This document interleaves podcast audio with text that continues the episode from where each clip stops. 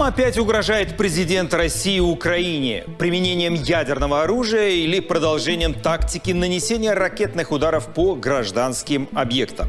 Станут ли Краматорск и Славянск следующими основными целями российской армии после захвата Луганской области? Когда ждать от вооруженных сил Украины контрнаступления на юге страны? Война на износ или временная передышка? Кому выгодна оперативная пауза на линии фронта – Москве или Киеву? Также в нашей программе.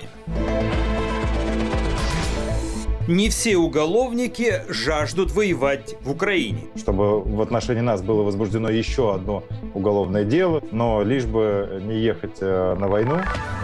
Рискнут ли кинотеатры показывать пиратские копии западных фильмов? Все фильмы тех голливудских студий, которые с российского рынка временно или окончательно ушли, это все будут украденные копии.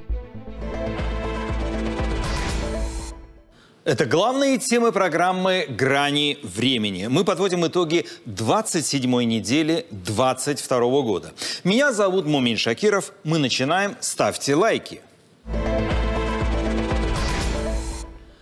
Военкоматы активно ищут резервистов. Заключить контракт предлагают даже на улице. Соцсети и сайты пестрят приглашениями вступить в ряды российской армии. А теперь еще и заключенным предлагают поехать вместо тюрьмы на войну.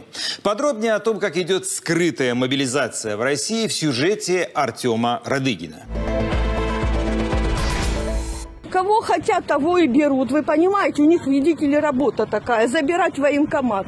Воевать никто не хочет, вы уже все задолбали своей войной. Это видео 28 июня сняла жительница Макеевки в оккупированном российскими войсками пригороде Донецка. Мужчины без опознавательных знаков задержали ее мужа возле дома, отобрали документы и собирались вести в военкомат. Отдай паспорт! Квитанцию сюда верни! Мужчину удалось отбить, но так везет не всем. Жители оккупированных оккупированных территорий рассказывают журналистам, что мобильные группы военных отлавливают мужчин на улицах, увозят в военкоматы и там заставляют вступать в ряды добровольцев для войны против Украины. По данным британской разведки, за 2022 год войска так называемой ДНР потеряли более 2000 человек. Это больше половины всех их солдат. Российская армия тоже набирает пополнение. По данным британской разведки, к середине мая около трети сухопутных войск России в Украине уже вышли из строя. Во время боев за один Лисичанск, по данным Минобороны Украины, Россия потеряла около 7 тысяч солдат. Чтобы восполнить армейские ряды, в России разрешили служить по контракту после 40 лет. Нам надо укреплять вооруженные силы, помогать Министерству обороны, Наш верховный главнокомандующий все делает для того, чтобы армия побеждала и повышала свою эффективность. Путин уже подписал эти поправки. На очереди закон о контрактной службе сразу после школы. Документ уже в Совете Федерации.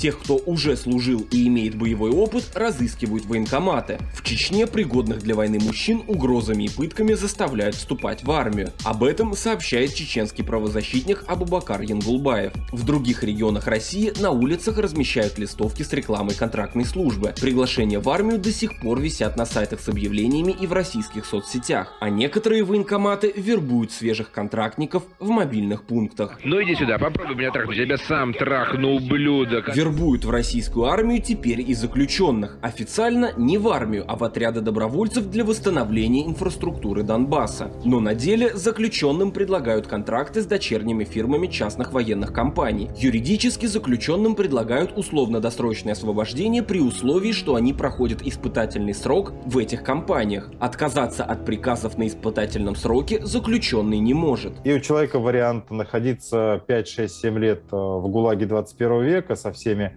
э, сопутствующими, соответствующими и унижениями, и угрозой применения пыток, либо отправляться на оккупированные территории и принимать соучастие вот в целом в этих э, серии военных преступлений, которые сейчас совершаются. И, соответственно, если человек не будет выполнять ту или иную порученную ему работу, ну, очевидно, что у ФСИН и у ФСБ будет э, возможность его вернуть обратно в исправительную колонию – отменить э, условно-досрочное освобождение по представлению Федеральной службы исполнения наказания.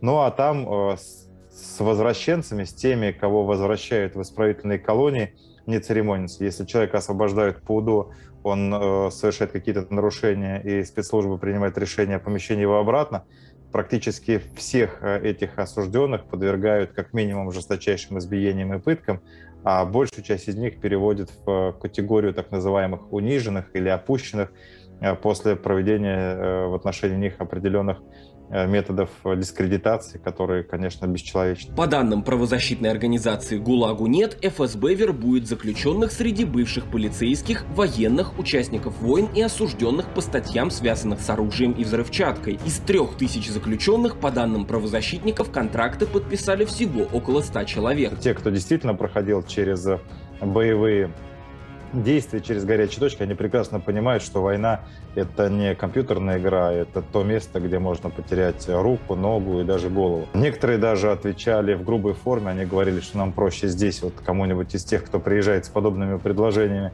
э, ну, в буквальном смысле, там, сломать нос, что-то там, э, да, э, чтобы в отношении нас было возбуждено еще одно уголовное дело, чтобы было расследование, суд, там, добавочный срок, там, полгода-год, но лишь бы не ехать э, на войну. По словам правозащитников ГУЛАГу нет, часть осужденных, которые подписали контракты с частными военными компаниями, уже этапировали из Ленинградской в Ростовскую область. Дальше их повезут в исправительные учреждения так называемых ДНР и ЛНР.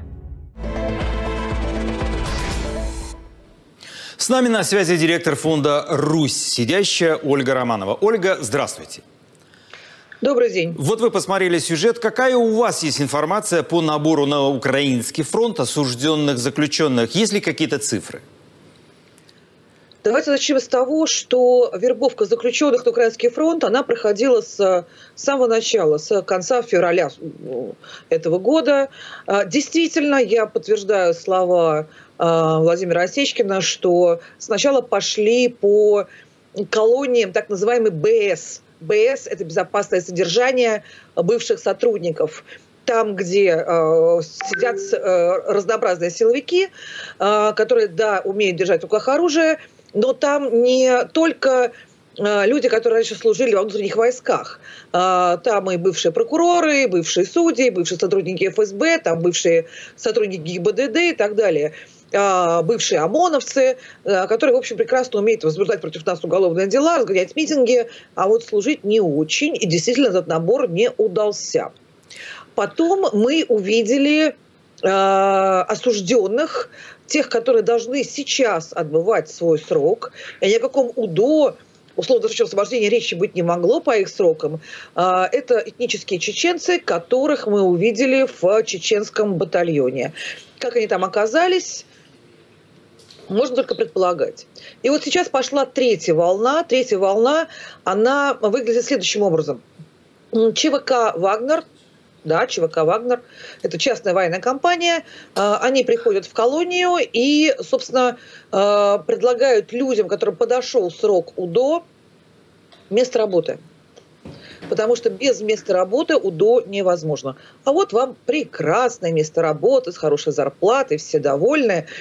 А, частная военная компания. Предлагает 240 тысяч рублей в месяц а, и служба минимум 4 месяца с, по возвращении снятия судимости и довольно избирательно берут с судимостью берут очень много разбоя, грабеж, дальше осужденные за кражу, берут и э, людей... Ольга, Ольга, можно я вас спрошу, вот как раз в эту, по этой же теме, кого ни при каких обстоятельствах не возьмут на войну? Какие уголовные статьи считаются непроходными для зэков?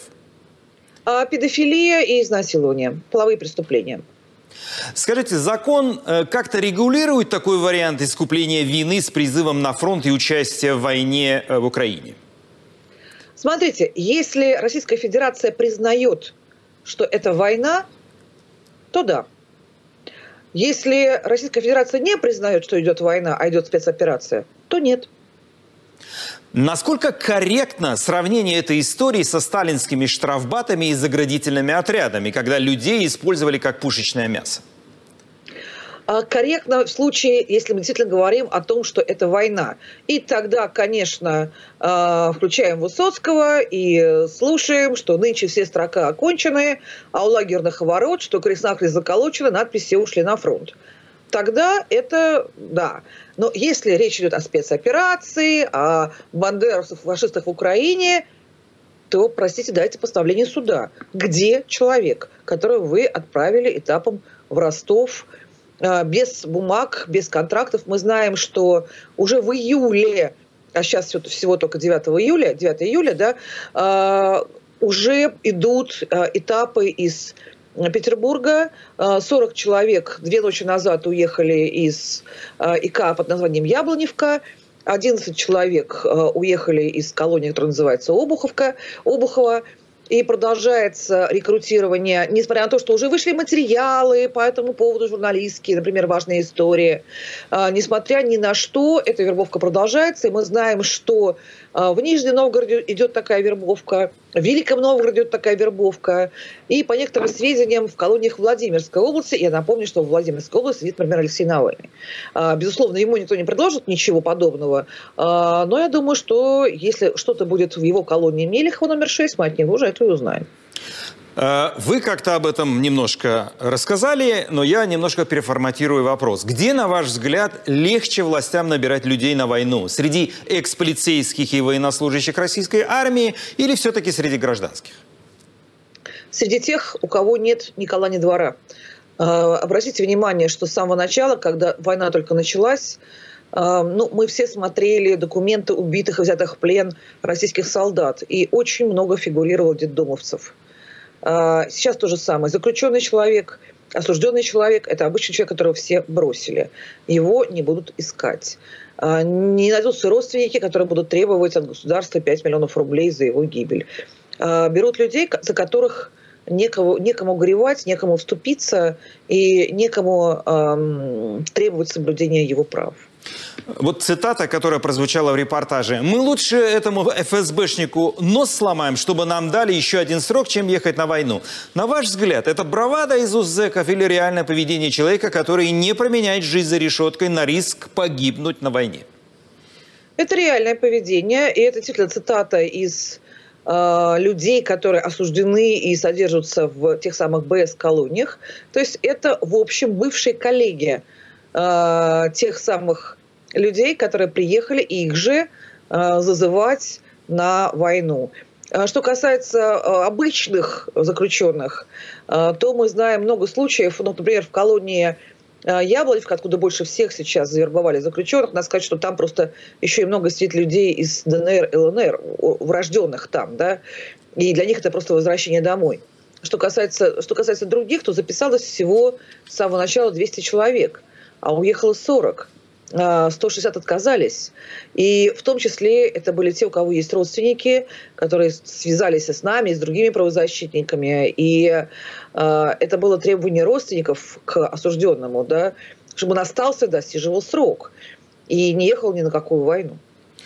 Ольга, одно из самых печальных событий этой недели – это осуждение муниципального депутата Алексея Горинова на 7 лет за то, что он войну в Украине назвал войной. Каково будет к нему отношение на зоне? Будут ли прессовать как Алексея Навального или будет сидеть на общих основаниях?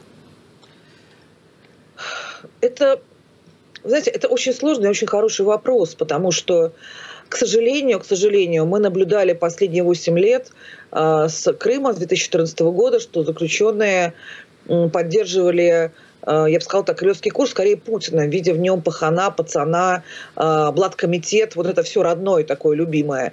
И настроения в зонах были такие, э, как будто бы они нашисты из начала 2000-х. Сейчас все переменилось.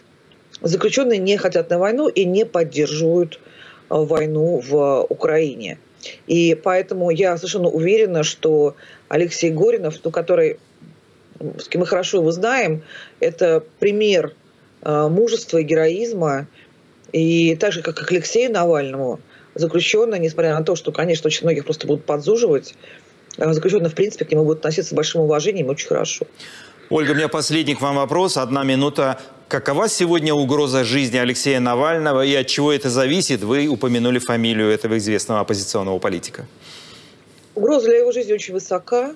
А, и из-за многих причин, из-за того, что э, его история давным-давно сошла с первых полос газет, что Путин считает давным-давно себя победителем в этой схватке, в общем, реальной схватке с Навальным. Как только его судьба, например, перестанет интересовать Путина и сойдет на уровень какого-нибудь начальника Владимирского УФСБ или замначальника, вот на этом месте э, я бы очень сильно беспокоилась, да и сейчас тоже. И на самом деле мы все с вами в силах спасти жизнь Алексею Навальному, вспоминая его и говоря о нем, и напоминая об этой истории каждый день. Оля, спасибо вам за общение. Моим гостем была директор фонда «Русь сидящая» Ольга Романова. Об угрозах Путина и крахе кинопроката мы поговорим после хроники новостей. Не отключайтесь, вернемся через несколько минут. Премьер-министр Великобритании Борис Джонсон подал в отставку 7 июля. Уход Джонсона – последствия секс-скандала, в который попал его однопартиец Крис Пинчер. В конце июня тот в статусе ИО заместителя главы фракции консервативной партии в британском парламенте напился и приставал к двум мужчинам в одном из лондонских клубов. В итоге Пинчер подал в отставку. Ранее Джонсон, зная о прежних жалобах на поведение своего соратника, назначил Пинчера на высокую должность. Из-за скандала 6 июля подали в отставку полсотни министров и других чиновников – тем самым вынудив уйти и премьера. Борис Джонсон почти три года возглавлял Кабинет министров Великобритании. Под его руководством королевство вышло из Евросоюза. Среди западных лидеров Джонсон был одним из самых резких критиков Путина и его режима, а также сторонником предоставления военной помощи Украине накануне и после полномасштабного вторжения России в эту страну. И позвольте мне сказать народу Украины. Я знаю, что мы в Великобритании будем продолжать поддерживать вашу борьбу за свободу столько, сколько потребуется. Джонсон планирует исполнять обязанности премьера до осени, пока его партия не выберет нового главу британского правительства. Родственники скончавшегося под стражей ученого Дмитрия Колкера собирают деньги, чтобы перевести покойного в Новосибирск. Дмитрий Колкер – ученый-физик, он специализировался на лазерах. ФСБ задержала его по подозрению в государственной измене. У ученого была четвертая стадия рака поджелудочной железы. Несмотря на это, Советский районный суд Новосибирска арестовал его на два месяца. Физика вывезли из частной клиники и самолетом доставили в московское СИЗО Лефортово. Спустя два дня Колкер скончался. Как рассказал сын умершего, след Следователи посчитали госизменой чтение лекций китайским студентам в 2018 году. В той поездке физика сопровождал сотрудник ФСБ. На неделе в штаб-квартире НАТО в Брюсселе подписали протоколы о вступлении в альянс новых членов Швеции и Финляндии. Совместную заявку на присоединение к НАТО эти страны подали в мае. Уже в конце июня ее одобрили на саммите в Мадриде. Против вхождения в блок Швеции и Финляндии поначалу выступала Турция. Странам удалось договориться, заключив соглашение по безопасности. Как сообщила турецкая сторона, Швеция и Финляндия обязались не поддерживать рабочую партию Курдистана и другие организации, которые Анкара называет террористическими. Швеция и Финляндия Финляндия ранее считались нейтральными государствами. Все изменилось после начала полномасштабной войны России в Украине. Комментируя вступление Финляндии и Швеции в НАТО, президент Владимир Путин сказал, что у России нет территориальных проблем с этими государствами, но пригрозил зеркальным ответом в случае размещения на их территории военных баз Североатлантического альянса. Ожидается, что в течение года парламенты 30 стран-участниц НАТО, Швеции и Финляндии ратифицируют подписанные протоколы. После этого обе скандинавские страны станут полноправными членами блока. Госдума приняла в первом чтении законопроект о запрете проведения митингов у зданий госвласти, объектов жизнеобеспечения, вокзалов, школ, вузов, больниц, аэропортов и религиозных строений. В перечне находится еще свыше 20 других зданий гражданской инфраструктуры. Согласно законопроекту, региональные власти смогут расширять список запрещенных для митингов мест. Гражданам, признанным властями иноагентами, планируется вообще запретить организацию протестных акций. Муниципальный депутат Красносельского округа Москвы Алексей Гуринов получил 7 лет тюрьмы по статье о распространении фейков о российской армии. Такой приговор вынес Мещанский районный суд Москвы. Гуринов стал первым осужденным по статье о фейках, которому дали реальный срок. Депутат своей вины не признал. Алексею Горинову вменяют выступление на заседании муниципального совета в марте. Там он призвал остановить войну в Украине. Предлагаю перед началом заседания объявить минуту молчания по жертвам происходящей военной агрессии в Украине. Все усилия гражданского общества должны быть направлены только на то, чтобы остановить войну и вывести э, войска России с территории Украины. По этому уголовному делу о фейках российской армии также проходит экс-председатель Совета депутатов Красносельского округа Москвы Елена Котеночкина. Она уехала из России. О новых угрозах Владимира Путина и о ситуации на линии фронта я поговорил с главой Офиса президента Украины Михаилом Подаляком. Все должны э, понимать, что Россия, по большому счету, всерьез пока еще ничего не начинала, заявил Путин на встрече с руководителями фракции Государственной Думы. При этом Москва, по его словам, не отказывается от мирных переговоров, но те, кто отказывается, должны знать, что чем дальше, тем сложнее будет с нами договариваться, подчеркнул глава государства. Что стоит за этим высказыванием? Классическая российская культура за этими словами стоит. Вот такой парадоксальный ответ. А, к сожалению, э, в России очень любят, э, я имею в виду в современной России, не в целом в историческом разрезе, а именно в современной России, очень любят путать э, элементарные вещи. То, что ты хочешь, и то, что ты можешь. Вот, к сожалению, господин Путин постоянно вот это свое «то, что я хочу» выдает за то, что я могу. И поэтому фраза «мы еще не начинали» — это исключительно идеально характеризующее несоответствие современной политической российской элите, и в частности господина Путина, тем вызовам и той реальной обстановке в мире, которая существует. Это, кстати, между прочим, с другой стороны говорит о том, что долгое время западные политические элиты тоже верили в то, что Путин адекватно оценивает окружающий мир и говорит объективные фразы. И, соответственно, вот это мы еще не начинали при 40 плюс тысячах потерь, ну там больше 100 тысяч вместе с санитарными потерями, практически уничтожены целые группировки, которые находились на направлении, на украинском направлении, я имею в виду на европейском направлении, на европейском плацдарме, условном плацдарме боевых действий. То есть человек не начинал практически потратив 3000 крылатых ракет разных модификаций, 22-х и 101-х, и Искандеры, и Калибры и тому подобное. Поэтому я бы это все отнес к такому, знаете, волшебному э, психическому состоянию современной российской политической элиты. Говорить то, во что мы сами верим, но то, что не соответствует действительности. Но в то же время некоторые эксперты э, углядели в этом очередную угрозу применения ядерного оружия. Вы это не усмотрели?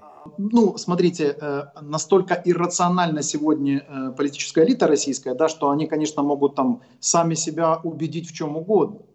Э, но тем не менее, мне кажется, что угроза ядерным оружием это пропагандистское клише, и они будут его использовать постоянно. Но реальное применение это, по сути, для России в любых смыслах слова, не только в историческом и не только функциональном и здесь и сейчас, это дорога в один конец. После этого России как субъекта не будет существовать. В принципе, применение, даже попытка применения тактического или стратегического, тем более ядерного оружия. Смотрите, когда у вас элиту составляет господин Рогозин, который рассказывает о том, что мы тут сармат испытываем, да, и мы тут готовы пойти уничтожить Британию, сжечь ее в ядерном огне, то это, в принципе, говорит об э, качестве интеллекта российской элиты.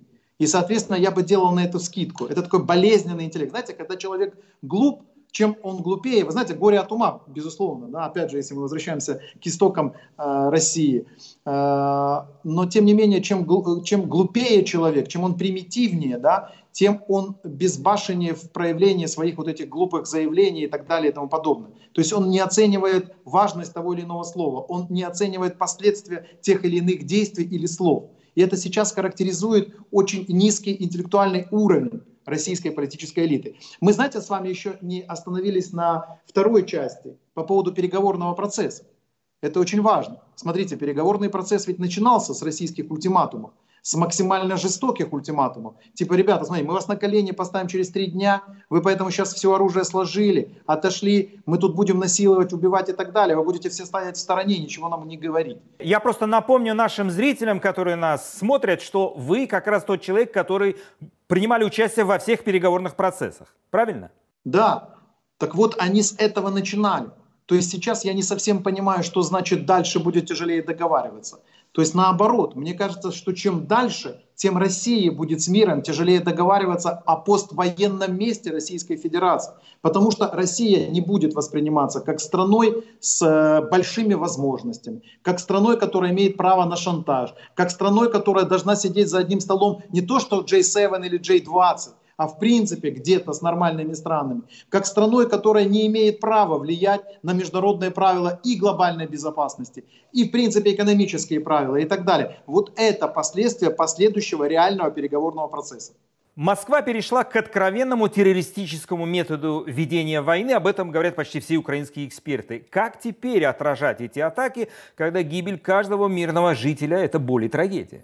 Такая ну, Москва и в принципе изначально она вела террористический тип войны. То есть это они в пропагандистской картинке рассказывали, что мы бьем по военной инфраструктуре как таковой. А на самом деле с первого дня удары наносились, потому что нету никакого высокоточного оружия у Российской Федерации. Вернее есть, но это небольшой процент, там 5, 7, 10 процентов. Остальное это старое Э, оружие, которое в принципе не разбирает, куда оно попадает. И, как правило, у них старые карты по военным объектам и тому подобное. Еще раз подчеркиваю, Российская Федерация готовилась к войне очень специфически. То есть она пропагандистски очень сильно готовилась к войне. Она выдумывала наличие каких-то биолабораторий, нацистских баз и так далее и тому подобное. Но это они рисовали для того, чтобы получать под это большие бюджеты. Но с точки зрения реального понимания, что есть в Украине, кто здесь кто, какие объекты действительно военные, а какие уже давно это гражданская инфраструктура, этого всего нету. И сегодня они атакуют просто конкретно города. И смотрите, они атакуют крылатыми ракетами с очень высоким разбросом. И, соответственно, единственный способ защиты, это то, о чем мы говорим с нашими партнерами, это эффективные системы ПВО и ПРО, противоракетной обороны. И я надеюсь, что в ближайшее время мы получим определенный объем этих систем. Краматорск и Славянск могут стать следующими основными целями российской армии после захвата Луганской области. Власти Донецкой области призывают людей эвакуироваться, но не у всех есть такая возможность. Это будет великое сражение на этом поле фронта или может наступить момент, когда ВСУ отойдут ради спасения жизни солдат и офицеров, э, чтобы сохранить армию? Смотрите, так а мы очень эффективно оборонительно воюем. Мы и пытаемся сберечь и свою армию, и своих людей и так далее. Для нас каждый человек очень ценен. И поэтому у нас э, тут вопрос другой. Вы когда говорите о том, что Россия будет... Интенсивность войны очень высокая. И Россия проходит там 100 метров, заливая все кровью, в буквальном смысле слова. Кровью своих солдат. Они их вообще не берегут, и они им не нужны. То есть количество выстрелов по территории – ну, занятой нами, допустим, да, на нашей территории, и количество смертей, которые Россия кладет на алтарь ситуативной небольшой победы, как они считают, это несопоставимо. То есть идет война просто э, в гигантских масштабах смертей. Ну, то есть количество погибших с российской стороны просто немыслимо.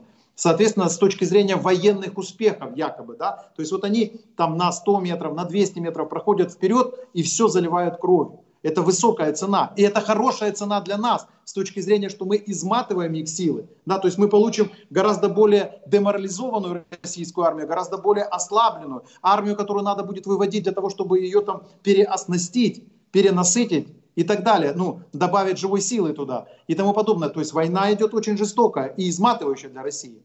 И все же Краматорск и Славянск э, – это будет великая битва битв – или э, все-таки тактика остается так же? Можете отойти? А у нас э, битвы все великие, по сути. Мы каждый город даем очень высокой ценой для Российской Федерации. И эти города – это точно такие же укрепленные, э, по сути, крепости, которые будут разрушены Российской Федерацией, я так понимаю, потому что они по-другому воевать не будут.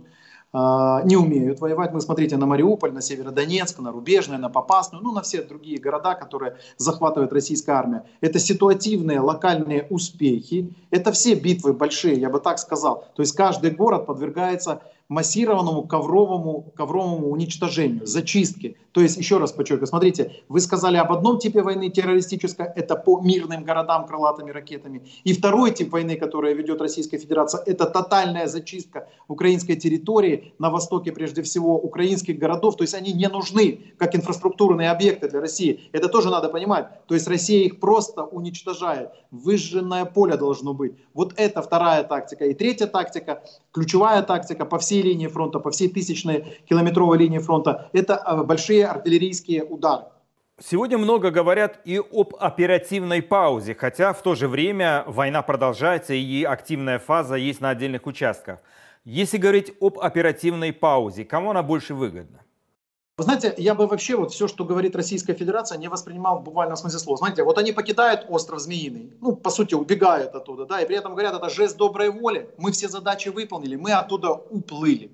После этого они начинают э, наносить по острову Змеиный, где никого нету, по их мнению, они же все выполнили задачи, наносить удары крылатыми ракетами. То есть жест доброй воли, чтобы мы наносили удары крылатыми ракетами. Также здесь оперативная пауза, это не то, что кому выгоднее или нет, это возможность России вот так красиво завуалированно сказать, что мы понесли такие потери на Луганском направлении, что нам необходимо срочно добросить туда несколько батальонов тактических групп. То есть у нас неким воевать и, не, и, и нечего стрелять. То есть нам нужно обеспечить подвозку определенной инфраструктуры, то есть количество снарядов увеличить и количество живой силы, которое не жалко. Вот все, что они сейчас делают. То есть оперативные паузы есть всегда. И просто за счет э, изменения тактики ведения войны с нашей стороны частично, потому что начали поступать системы реактивного залпового огня от наших партнеров, да, соответственно, мы начинаем эффективно уничтожать тыловую инфраструктуру, это э, инфраструктуру обеспечения, это склады, центры управления, центры тактического управления да, военными силами и тому подобное. То есть им необходимо переосмыслить, как именно они теперь будут доставлять снаряды в том объеме, в котором им необходим. Еще раз подчеркиваю, Российская Федерация ведет войну количеством, а не качеством. Как вы прокомментируете прогноз главы э, ГУР Кирилла Буданова, что в 2023 году война закончится и границы Украины Э, будут э, в состоянии 1991 года, то есть вместе с освобожденным Крымом и Донбассом? Я отношусь к Кириллу Алексеевичу Буданову с огромной симпатией. Это человек, который на своем месте, как глава э, разведки, войсковой разведки, да, то есть это человек, который точно в материале глубже всех, ну, разве что президент э, Владимир Зеленский и главнокомандующий Валерий Залужный глубже в вопросе, да, но тем не менее я считаю, что прогнозы Буданова абсолютно объективны и абсолютно уместны. Именно так и закончится война. Война закончится в любом случае на условиях Украины и в любом случае с возвратом территории Украины. Потому что, подчеркиваю, э, очень важно понять следующие вещи. Если хотя бы часть территории Украины останется в Российской Федерации, это будет постоянный плацдарм для дальнейшей эскалации. Второе. Если Россия так или иначе останется на территории Украины, она сможет пропагандистски доказать, что совершила победное движение военной операции, да, и, соответственно, не произойдет ключевое, то, что важно для глобальной безопасности, не произойдет трансформация российской политической системы. Только проигрыш России в Украине, такой существенный, весомый, чувствительный, то есть когда она уйдет с территории Украины, позволит России пойти по пути преобразования внутри страны и таким образом разгрузить система глобальной безопасности от тех рисков, которые сегодняшняя политическая элита России, путинская элита, генерирует. Параллельный прокат или принудительное лицензирование – такие способы спасения российских кинотеатров видит спецпредставитель президента России по международному культурному сотрудничеству экс-министр культуры Михаил Швыдкой. Зарубежные правообладатели отозвали лицензии и запретили прокат на фоне войны России с Украиной. В индустрии опасаются, что половина кинотеатров в России закроется, ведь посещаемость уже снизилась на 70%. Наиболее успешные российские российские кинорежиссеры уезжают из страны. Что ждет российский кинопрокат, выяснял Иван Воронин.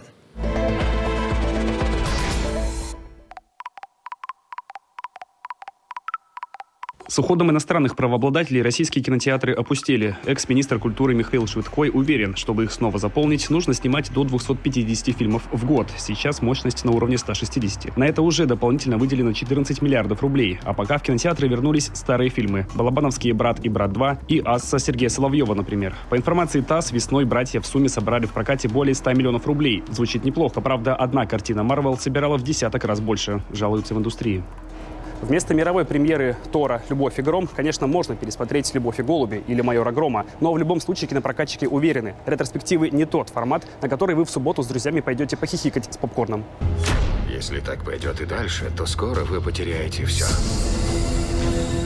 Премьера dc Бэтмена сперва пиратская, затем и вполне себе легальная. Одно большое исключение. Довоенные договорные обязательства с правообладателями не предполагали одностороннего разрыва. К тому же у картины было прокатное удостоверение. По всей видимости, это последний легальный громкий релиз. Для того, чтобы вот лично мне стать бюджет э, в ноль, мне понадобилась договоренность со всеми торговыми центрами о снижении арендной платы, привязки ее к нашим оборотам, сокращение персонала, снижение рабочих часов.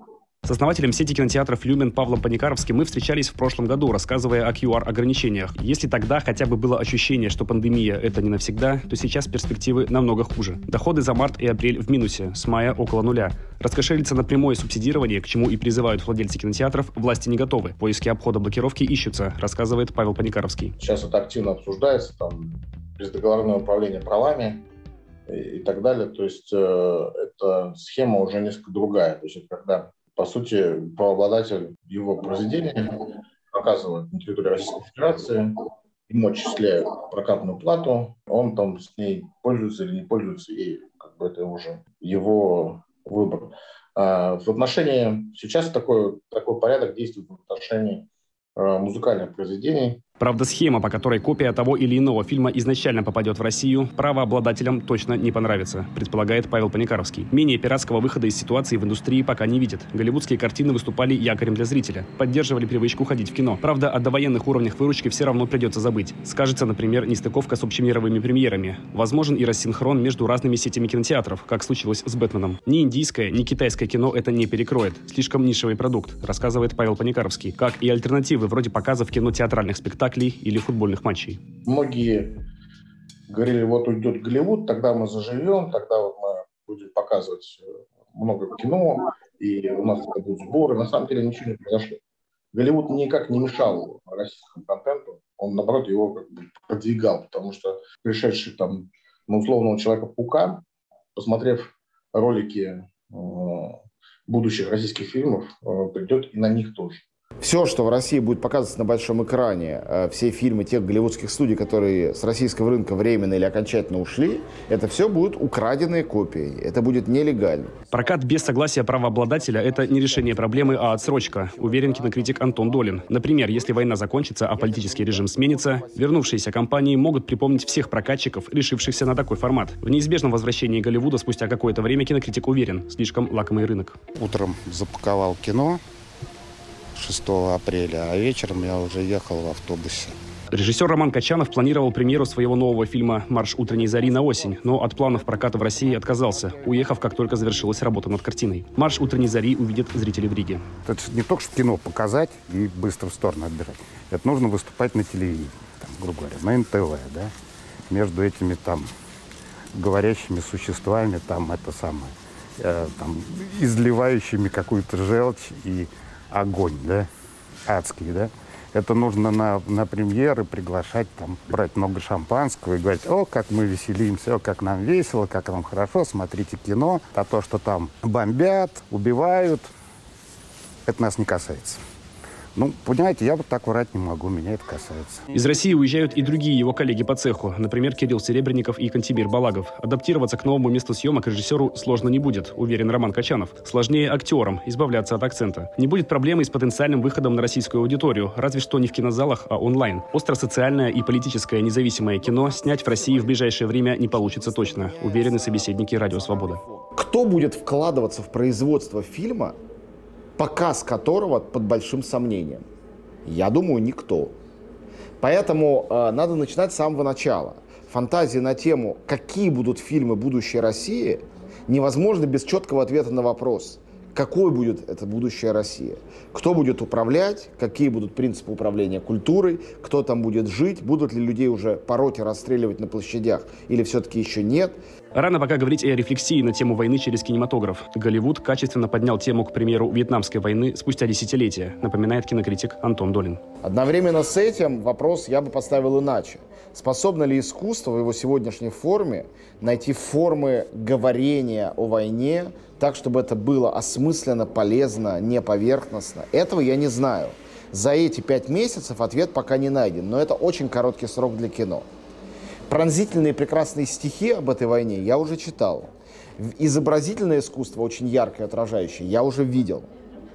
То есть музыку, которая это как-то отражает, я уже слышал. Ну и, собственно говоря, эта музыка уже там побеждала на Евровидении. Это все существует.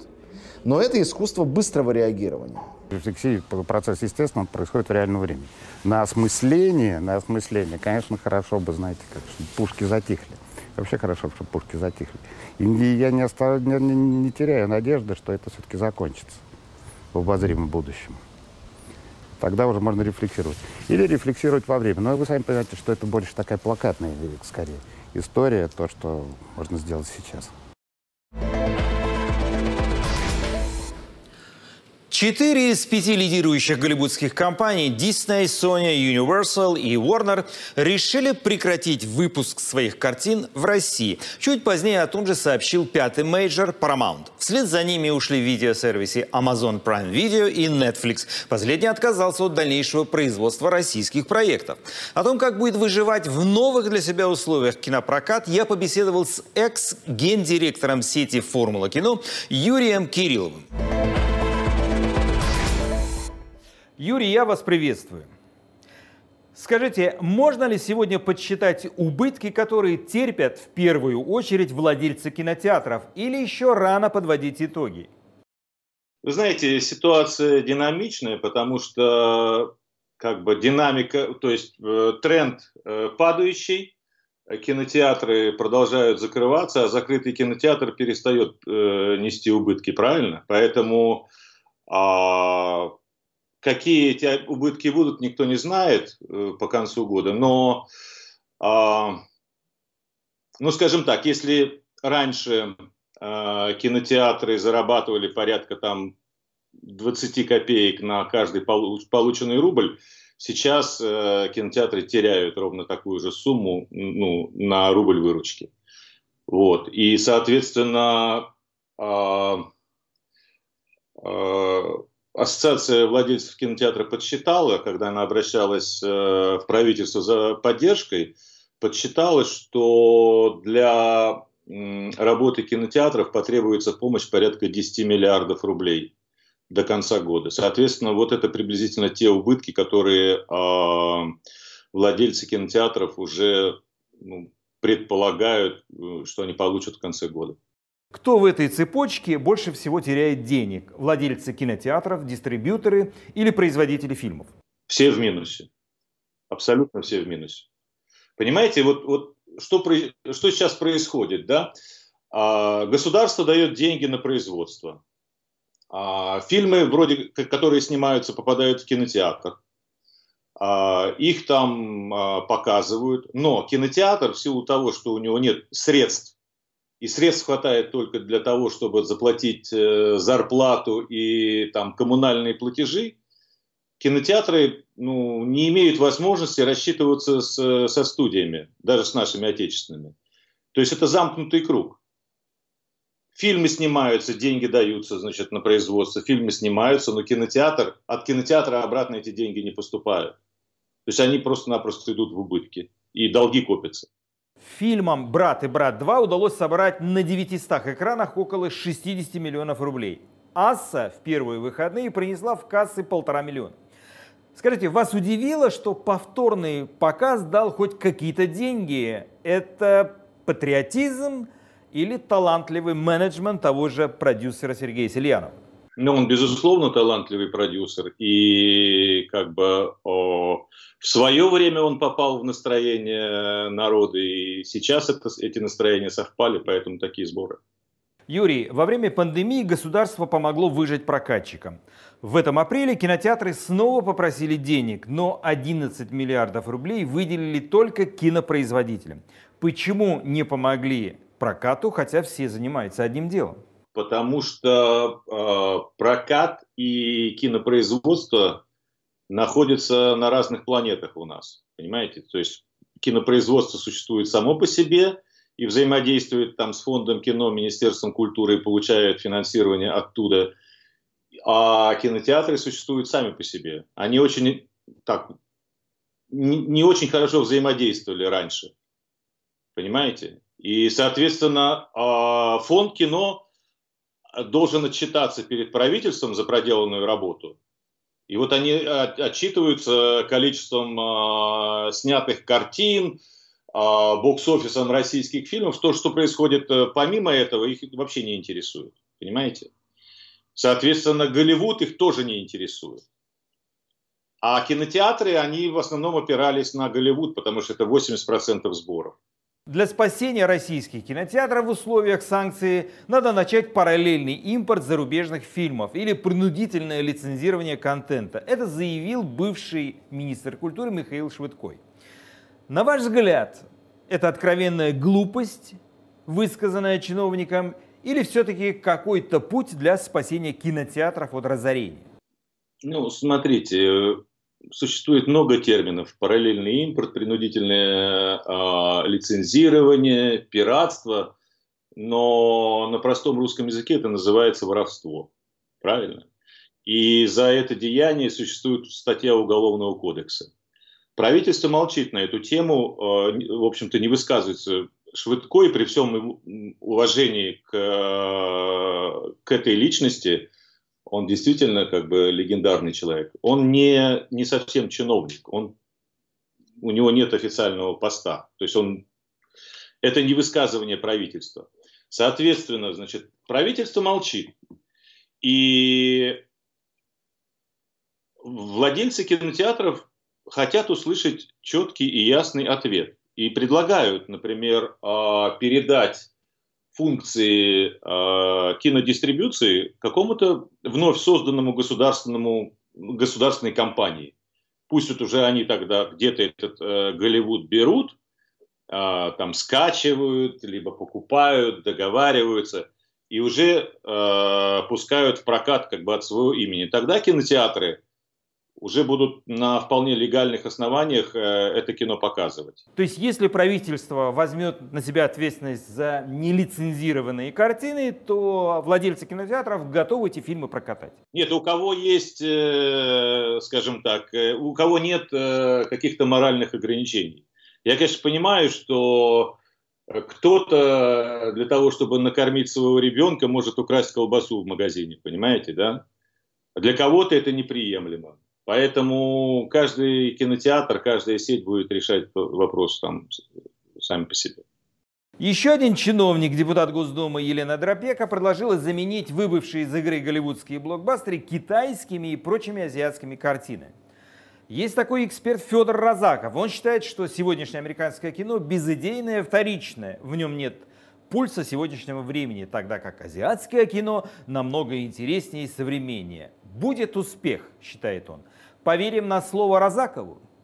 Так э, зачем верить? Нужно посмотреть просто данные кинопроката. Вот на этой неделе вышло два индийских фильма в прокат. Один собрал что-то 400 миллионов, э, заняв 35 э, место а, на уикенде. Второй собрал 200 то, то есть там он даже в 50 первых картин не попал. Не попал. В смысле, не, не миллионов, а тысяч. То есть это фактически копейки. Никто не смотрит тот контент, о котором говорит уважаемый депутат Дропек. Вот все, что было в загашниках, а, если посмотреть ЕАИС, это система как бы э, подсчета кассовых сборов, то в этом году вышло уже там более тысячи картин а, на экраны.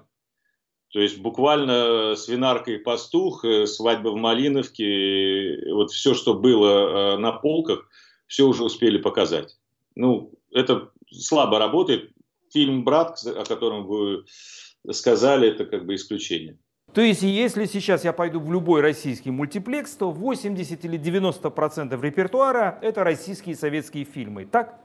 Ну, в основном отечественный контент показывают, да. И какая заполняемость залов? Падение, скажем так, процентов 75 от э, того, что было раньше. Чтобы заполнить кинотеатры в России, необходимо снимать 200-250 фильмов в год. Сейчас снимается около 160. Юрий, скажите, какой процент из этих 160 фильмов реально добирается до кинотеатров? Ну, мне кажется, снимается гораздо больше. И, и больше показывается. То есть все, что снято, имеет возможность выйти на экран. И другой вопрос, каково качество этих картин. То есть э, вот для того, чтобы кино, э, кинопрокат существовал, нам нужно действительно где-то 200 фильмов в год, потому что это приблизительно там 99% э, всех сборов. Из этих 200 фильмов а, порядка 10 должно собрать больше миллиарда, так называемые миллиардники.